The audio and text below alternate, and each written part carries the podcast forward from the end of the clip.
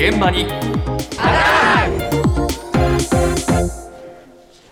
あの今まさにゴールデンウィーク期間中ですが街で海外の方を見かけるかこと増えましたよね。そうですね。うん、ただこの人たちは日本に何をしに来たのか観光に来たんでしょう。観光に来たんでしょうね。え っていうことなんですけど浅草とか京都に皆さんこうこぞって行かれている方も多いとは思うんですが一方でそうじゃない人たちが多いんだってね、最近。そうなんですある意外なアクティビティ体験が流行っているということで取材しましたまずはザザ株式会社の中島ゆりさんに伺いました海外の旅行者に料理体験を提供しています。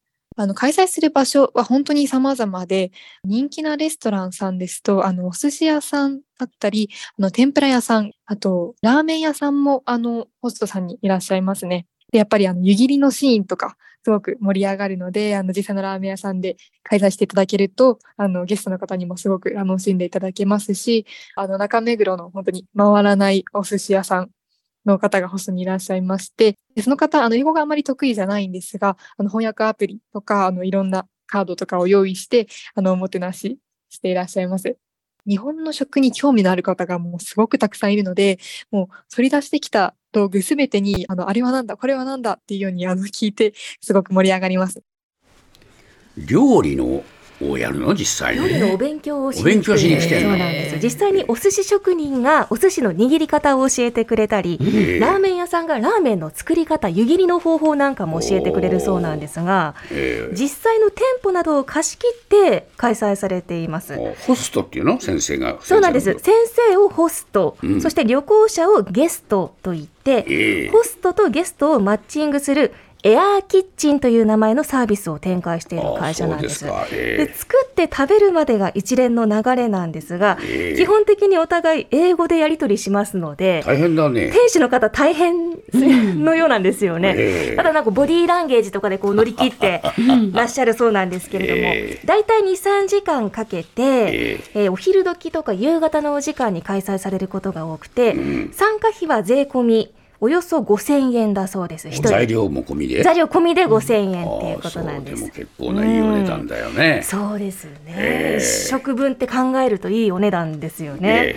でバックパッカーの方ですとか家族連れとか団体客などいろいろいるそうなんですが、ええ。アメリカですとかカナダ、うん。ドイツフランスオーストラリアなど欧米が多いの？まあそうですね、アジア圏はまあ日本食とちょっと似通っている部分もあると思うので、全く違う欧米の方がよく来てているということなんです。えやっぱりみんな和食って好きなんですよえね。うんあの文化遺産に登録されてから10年ぐらい経つんですけれども、いまだに関心が高いことが伺えますけれども。企画は当たりなんだな。そうですね。あのあそうですか緩和されてから結構参加者増えているそうです。そうですか。はい、で今ご紹介したプロから学べるエアーキッチンというサービスのほかにええ家庭料理を学びたいというニーズも広がっているようなんです。ええ続いて和食クック株式会社の代表富永典子さんに伺いました。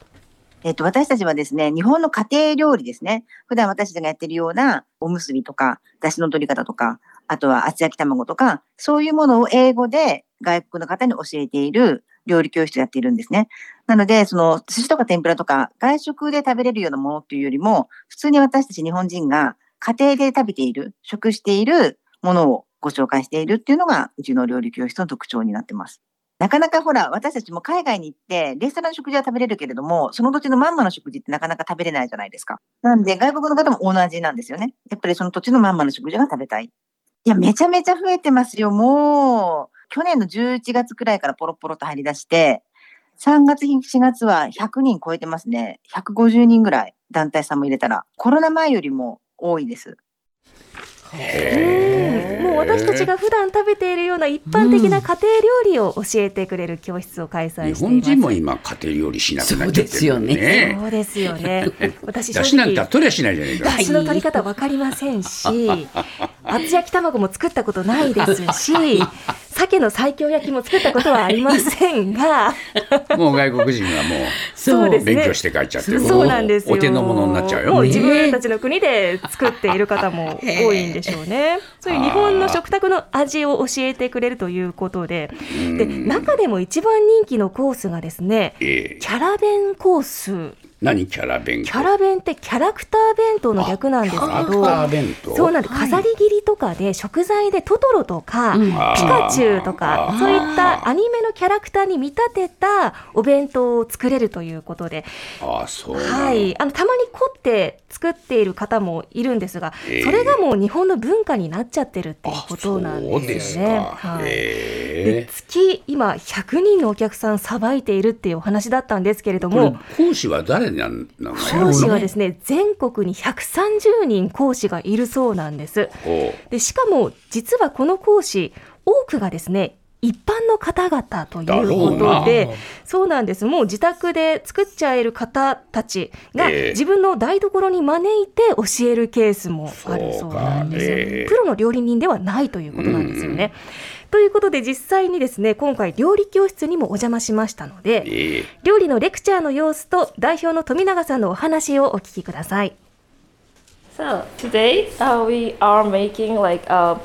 Do you know the Totoro? Yes. oh, okay. 先生はですね、だいたい50、40後半から50ぐらいで、お子さんがちょっと一段落して、高校生とか大学生になって、英語はその得意じゃないんだけれども、でも料理はずっと家族に作ってきたから、ちょっとその空いた時間を、そろそろ自分で好きなことをやって、何か副収入を得たいっていう方がマジョリティ。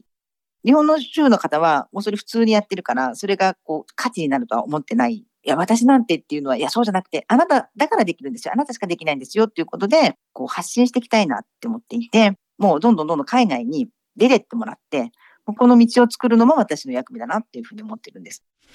富永さんはもう英語も達者で、はい、もうそれ平気でできちゃうわけよね。そうなんですよね。あだから橋渡しができちゃうわけだね。はい、あはい、間に立ってええいろいろ料理を教えることもできるんですけれども、うん。一方々あの英語が皆さん流暢っていう方ばかりではないんですけれども、ええ。まあ先ほどと同じくジェスチャーなどを使って、まあでもある程度喋れる人もいるんだろうな。そうですね、ええ。はい、あの実際に今回お邪魔した方も英語をすらすら喋れていましたね。